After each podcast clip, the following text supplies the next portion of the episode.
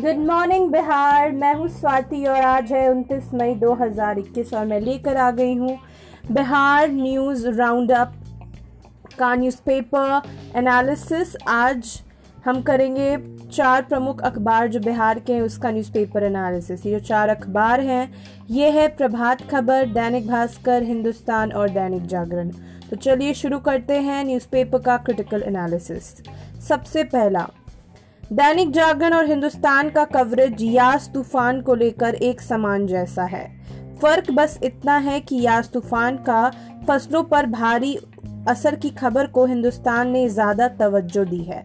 उसके बाद कोरोना या ब्लैक फंगस की जो जुड़ी खबरें हैं वो खबरें दोनों अखबारों के फ्रंट पेज पर नहीं छापी गई हैं। इससे ये बात साफ़ होता है कि यास तूफ़ान की खबर, कोरोना की खबर से आज ज़्यादा महत्वपूर्ण है।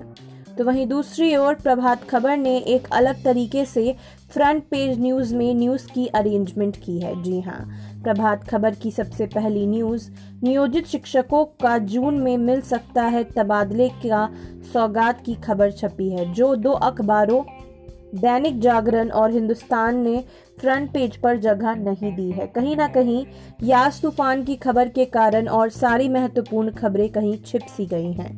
प्रभात खबर ने बहुत सारे महत्वपूर्ण खबरों को उठाया है। अपने पहले पन्ने में जो बहुत अच्छे से न्यूज़ अरेंजमेंट का और लेआउट का एक परफेक्ट उदाहरण, एक परफेक्ट एग्ज़ाम्पल मिलता है प्रभात खबर की फ्रंट पेज से।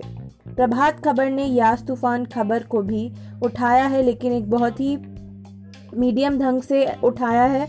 और बहुत ही साफ़ सुथरे ढंग से सारे डेटा को प्रेजेंट किया है। साथ ही साथ कोरोना की खबर, मृतकों के परिवार को दो दो लाख मुआवजा प्रधानमंत्री मोदी ने जो कहा था कल, उसकी खबर, इसके अलावा एक खबर जो दो प्रमुख अखबार, हिंदुस्तान और प्रभात खबर में छपी है। वो खबर है, सात साल से कम सजा मामले में बिना कारण गिरफ्तारी नहीं की खबर, जिसे प्रभात खबर और हिंदुस्तान ने तवज्जो दी है।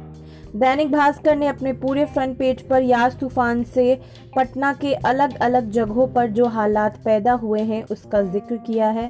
इन सारे अखबारों का न्यूज़ लेआउट और प्लेसमेंट देखने के बाद मैं इस निष्कर्ष पर पहुँची हूँ कि प्रभात खबर न्यूज़ एनालिसिस की रेस में नंबर वन पर है नंबर टू पर हिंदुस्तान है नंबर तीन पर दैनिक भास्कर है और चौथी नंबर पर दैनिक जागरण है।